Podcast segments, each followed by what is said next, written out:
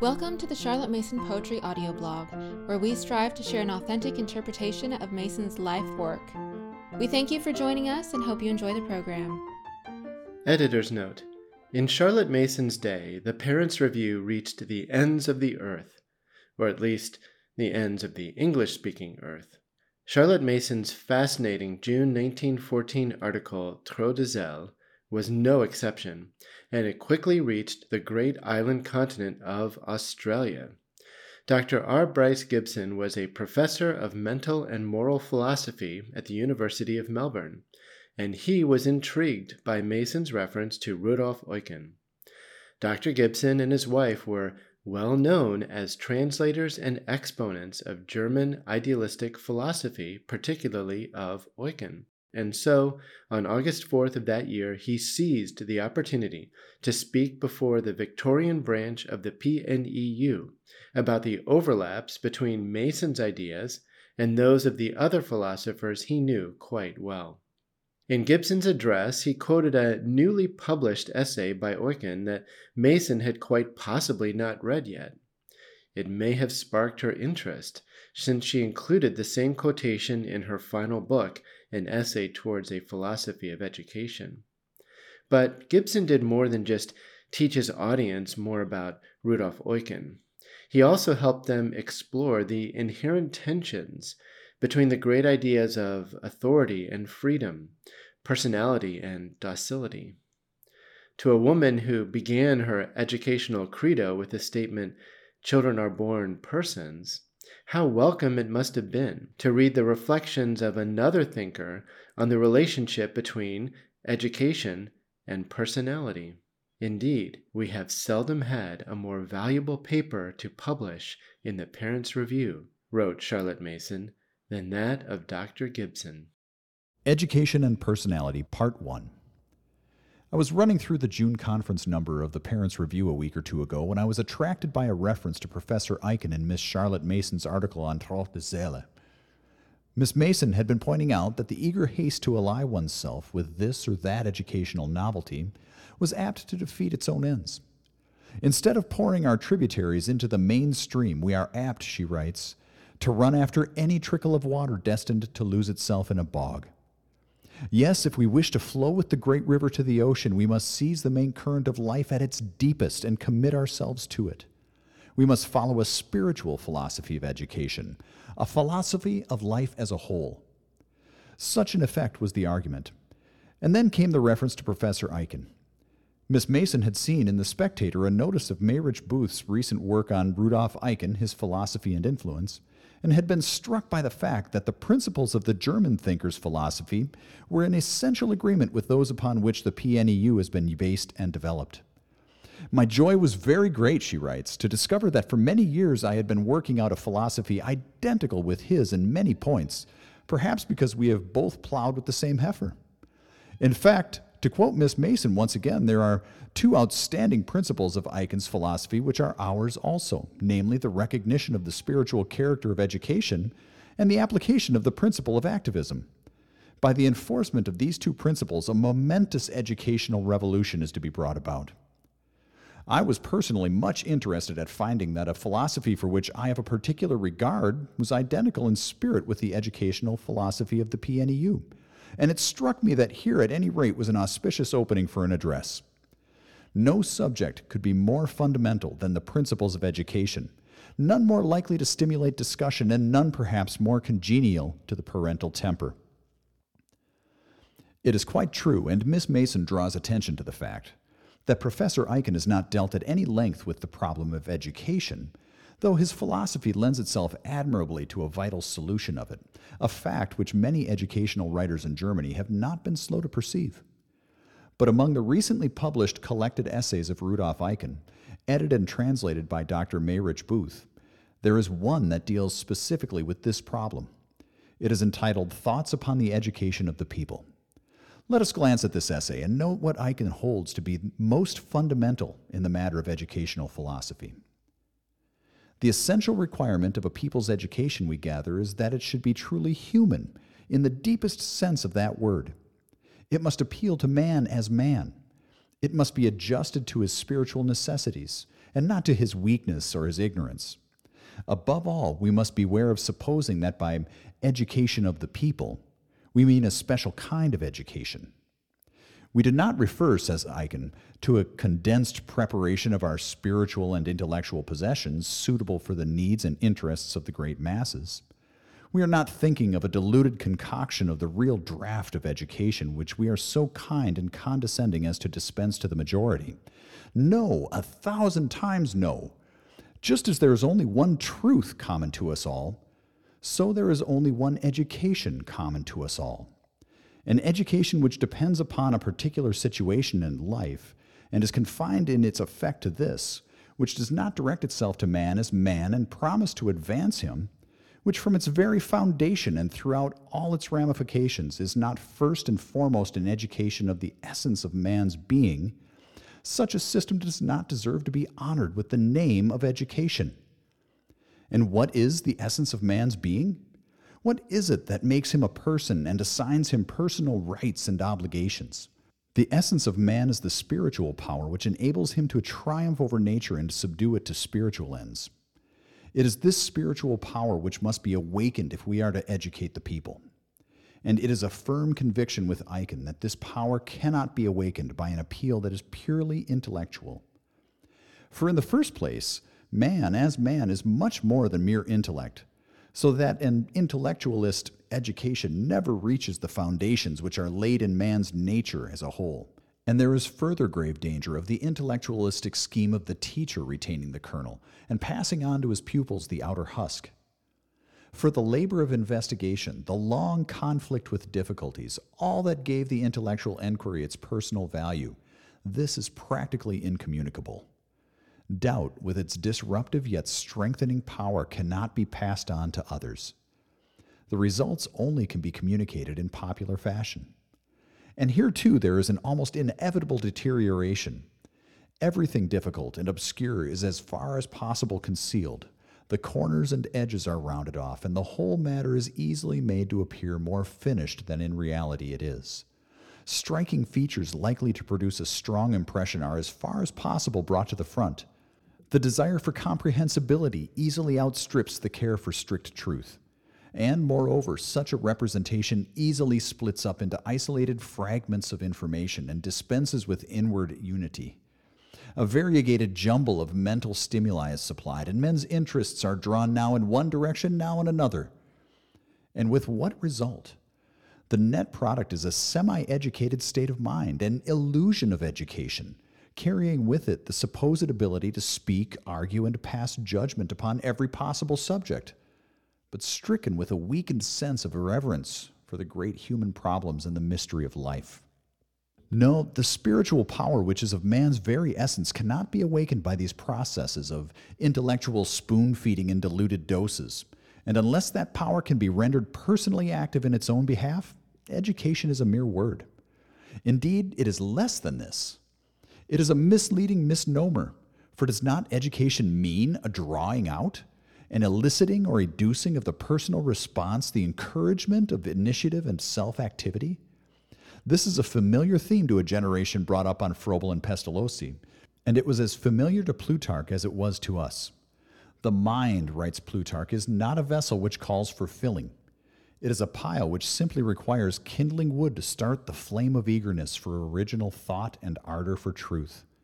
But to feel the full force of this conviction, it is necessary to realize the value of the power that is to express itself thus clearly in tongues of living flame. It is Eucken's main merit that with indefatigable earnestness, sublimely undeterred by the fear of repeating a good thing, he has written thousands of pages, all eloquent with the same great theme the meaning and value of the spiritual life. And to him, the spiritual life is not a thing that can be poured into full receptive vessels only to inflate our natural inertia.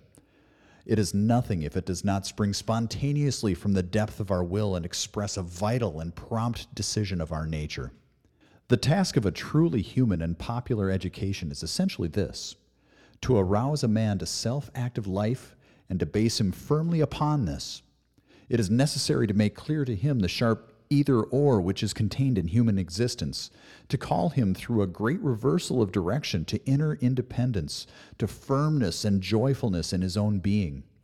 It is essential further to let him recognize the greatness and dignity of man in his spiritual nature, and at the same time his limits and the great gulf that separates him from the goal to give him a conception of the inward greatness and importance of even the simplest situation in life or the most modest outward sphere of duty, and to fill him with a powerful faith in life, fit to fortify him against every obstacle and reverse. Through such inspiration, life will be rejuvenated at its source and civilization regenerated. There will be a return to the original sources of life and a more energetic working out of its simple and essential elements. For the great spiritual renewals of mankind have always been at bottom simplifications, movements away from artificiality and perversion towards the simplicity of true spirituality, the true self dependence of the spiritually free life. From this account of Eucken's philosophy of true primary education, with its activistic appeal and its spiritual motive, we can understand perhaps why the founder of this union should have felt so inwardly in sympathy with Eucken's message and have considered that it was in its essentials identical with her own. There is in Miss Mason's paper a sympathetic allusion to another great name, which glitters on the panel of educational reformers of the present day. I refer to Frederick Wilhelm Forster, in passing from Eucken to Forster, we are not conscious of any marked difference in outlook or conviction. Forster's name has not yet become an household word in English speaking countries, but in Central Europe, his influence is immense. His message is essentially that of Eucken. Like Eucken, he is convinced that the main problem of education is that of a return to the simplicities of the spiritual life. Man can find himself only by yoking his freedom under spiritual ideals. But in method and manner, the two thinkers differ very widely. Eucken's manner is prophetic, and everything he writes is writ largely. Forster is a teacher rather than a prophet, and a master of illustrative detail. Thus, his work fits in admirably with Eucken's, which it prolongs into all the practicalities of the educational world. If there's a difference in their spiritual outlook, it lies in the respective attitudes they adopt towards the two dominant confessions of the Christian faith Neither Eucken nor Forster is either a Protestant or a Catholic in the accepted sense of these terms, but whereas Eucken's temperament and bias is pronouncedly Protestant, that of Forster is as decidedly Catholic. But to both thinkers alike, the solution of the great issue between authority and freedom is fundamentally spiritual, and the key to the solution lies in a respect for personality. I pass on then to consider Forster's philosophy of education, and shall endeavor to exhibit its principles and illustrate their application.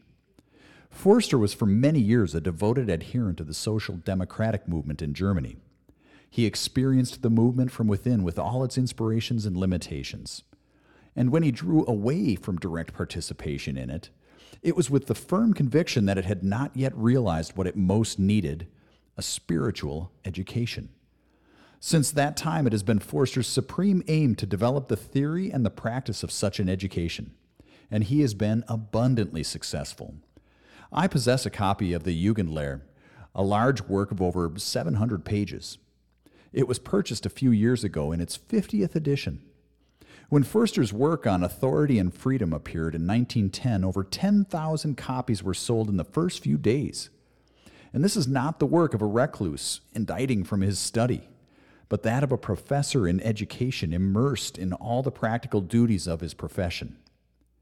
In his educational theories, Forster has been greatly influenced by the modern educational movement in the United States, more particularly in respect to the encouragement of personal initiative and self control. In his work on school and character, he quotes the full extract from W.T. Harris, then Chief Director of Education in the United States. The American school is based on the idea that moral education is more important than intellectual education, and that self government, which is the basis of our political institutions, must also be the basis of our individual life. Self government and self control, however, are not gifts of fortune. They rest on habits which are themselves the result of a long and stubborn fight with impulses and passions. Hence, to our boys and girls, the art of self government must be the one firm purpose and aim of our education from beginning to end. There are two main convictions revealed by this extract. The first, that moral education is at the root of all education whatsoever, and the second, that the essence of moral education is to form the habit of self government. To both these positions, Forster unconditionally subscribes. But he had his own way of conceiving the relation of freedom to authority, and his conscientious earnestness and clear sightedness and deep religious bias stamp his work with an impress which is all his own. We are accustomed to the well worn view, based on foundations laid by Hegel, that the child in his growth towards freedom passes through three typical stages. There's first the regime of external authority. Here, the child is under tutelage. He imbibes the tradition of his family, his race, and nation. His capricious likes and dislikes are organized first at home and then at school. He's told what he must do and what he must not do, and is taught in its simplest form the first lesson of obedience. And then comes the second stage, the stage of revolt, an uncomfortable and yet it is argued a necessary transit stage, since the passage from a state of forced obedience to that of free service cannot be a direct one. The child must find himself, cut his mother's apron strings, take the reins of his own destiny into his hands, and whether for good or for evil, be his own fate. Lastly comes the third stage, in which the negative antagonisms die away and a positive spirit of service takes their place. Having won his way to self government through release from external authority, the child, now become a man, learns to limit himself deliberately in the interests of others and for the public good.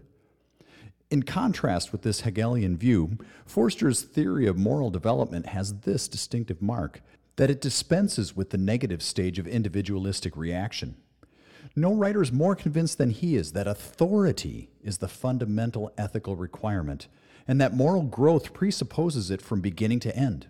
But he is equally convinced that the authority under which character takes shape, moral authority, in a word, is from its first appearance in the child's life an authority which respects his freedom and cooperates with the child in helping him to secure it. And since spiritual freedom is always at once obedience and liberation, and the more profoundly obedient the more it is free, there's no call for the pendulum to swing from external tutelage to defiant revolt.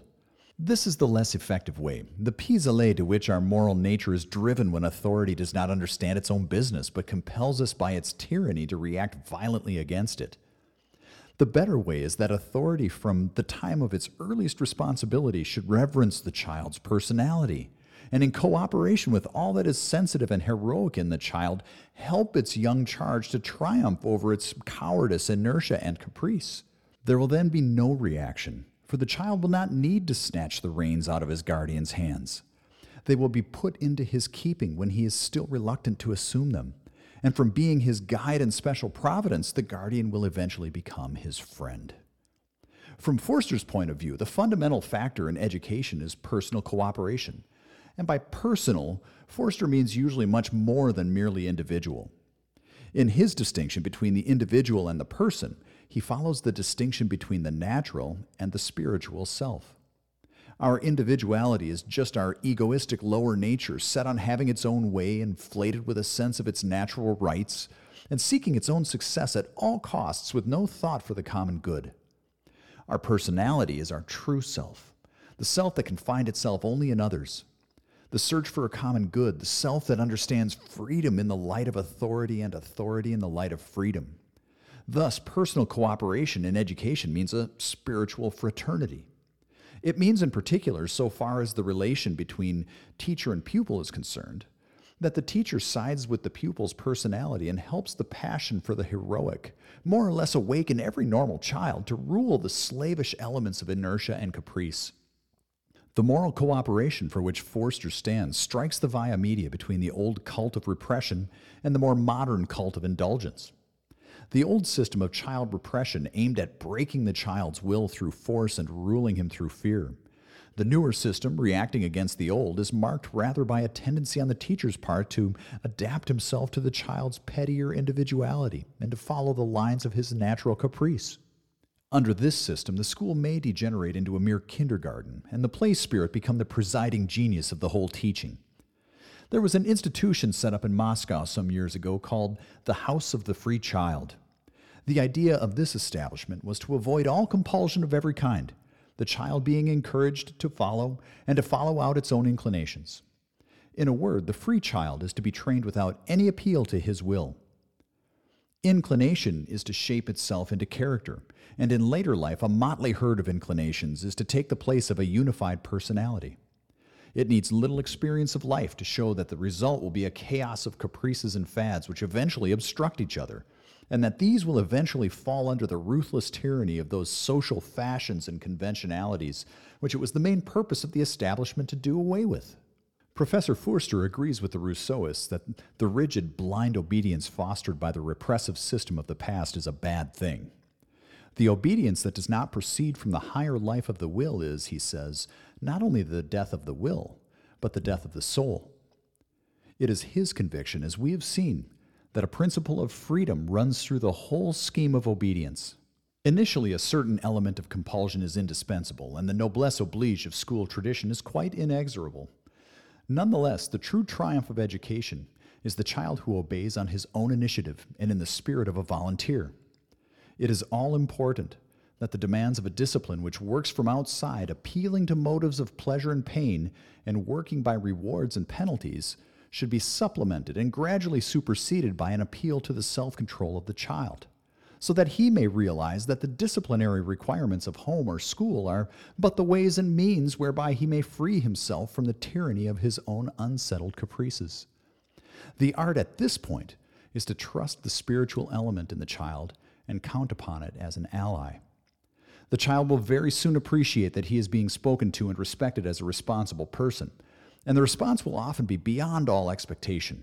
Teachers, says Forster, are as a rule little aware of the quite extraordinary sensibility of young people, and little folk as well, as to appeals made to their personality. Nor do they realize, as a rule, how the whole problem of school discipline is eased so soon as the teacher starts working with the pupils instead of against them. Forster once had occasion to speak before the scholars of a Swiss secondary school on the gymnastics of the will. The dominant impression which he took away from this meeting was, as he puts it, the extraordinary and the grateful astonishment and interest with which the school children greeted his proposal to utilize unattractive periods of schoolwork as opportunities and means for the gymnastic, the training of the will.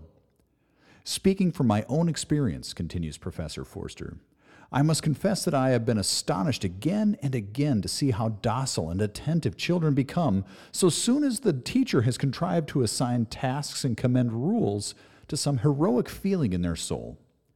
I have marveled at the earnestness and the passion which children show in the great art of self conquest, once the secret of the art has been made clear to them, and how resourceful and inventive they prove. Very often, he adds, Lazy and intractable children are the most inwardly heroic. They are refractory because they will not weight themselves with dead work which they must do in the spirit of a slave. But they develop an indefatigable zeal once they can be made to realize that their tasks have a genuine bearing on the development of their higher nature. Let me illustrate Forster's method of spiritualizing the requirements of discipline and so bringing freedom into the very heart of authority. I select the topic of punctuality, Temptations to unpunctuality are numerous, and the effort to set the will steadfastly towards punctuality is, in Forster's opinion, the most valuable of all preliminary exercises in self discipline. Children, as a rule, look upon the requirements of punctuality as the sign and symbol of external authority. Forster's method is to connect these requirements without in any way relaxing them with the child's own desire for emancipation and independence, so that he shall come to look upon punctuality as a service to be joyfully performed, and accepted by the will as an indispensable groundwork for the superstructure of character. The problem of punctuality, according to Forster, has a peculiar fascination for children. In his own classes, he adopted the following method for making them realize the real significance of the problem. He asked the children to mention as many excuses as they could think of through which unpunctuality might be condoned. He then let them find out for themselves the extent to which the sophistry of these excuses could be laid bare. I have seldom, he says, seen so lively an interest taken in any subject as precisely in these talks about punctuality. One child imagined the case of her mother being ill, making it necessary for her to go to the chemist for a drug. But some other children in the class speedily came to the rescue, pointing out that if the child in question had been genuinely anxious to be punctual, she would have taken care to ask her mother half an hour beforehand whether she might not be wanting something from the chemist, adding, Let me fetch it now so that I may still arrive at school in good time. Forster found these discussions particularly valuable in drawing out the resource, the inventiveness, and the capacity for reasoned analysis in practical matters, matters moreover of vital interest to the health and success of the school life. The problem with self government is intimately connected in Forster's mind with the substitution of democratic for autocratic discipline. The children, he maintains, must cooperate with the teacher in governing and disciplining themselves. When an American teacher was asked what means of rule she depended on, she replied, on public opinion. She ruled by the help of the public opinion of her class. She was always able to rely on the better elements in the class to keep the worse in check. She always had a majority she could depend upon. No doubt this teacher had capacity, but it is encouraging to listen to the words of a director of a school in Worcestershire to the following effect If a teacher will but let herself be led for the space of three months, by the thought that she must teach the children to discipline themselves instead of herself inflicting discipline upon them from a center of control quite outside the school benches, she is certain in the end of an absolute success. Three quarters of the class, certainly not less, will rally to her side, and the minority, conscious that they are a minority, will acquiesce and become reasonably docile. Autocratic discipline, on the other hand, alienates the sympathy of the well meaning members of the class the majority become indifferent and allow the minority to lead. The wilder and more revolutionary members of the class have now their opportunity. No longer checked by public opinion, they are able to make their disturbing influence freely felt and may eventually concentrate public opinion against the teacher. And there's a further point. So long as the teacher is the one and the only disciplinary authority, the children accept every breach of discipline as a matter that concerns the teacher only and in no way resent the misdemeanor as an affront to themselves. But once the class is given a sufficient subordinate share in the making of rules and the maintaining of order, these breaches of discipline are resented as breaches of law they themselves have denied and sanctioned. Finally, the order that is maintained through autocratic severity is not order of the genuine living stamp. It represents the triumph of passivity, and if very successful, will send forth into the larger world not citizens, but mere subjects, tools ready to the hand of any and every form of tyranny, whether civil or military. The order that is rooted in the will of a self governing school class represents, on the other hand, that true self discipline which in after years will develop into the public spirit and proved capacity of the conscientious and independent citizen. If you have enjoyed this episode, please leave us a rating or a review on iTunes. Thank you for listening to the Charlotte Mason Poetry Podcast. We hope you enjoyed the program.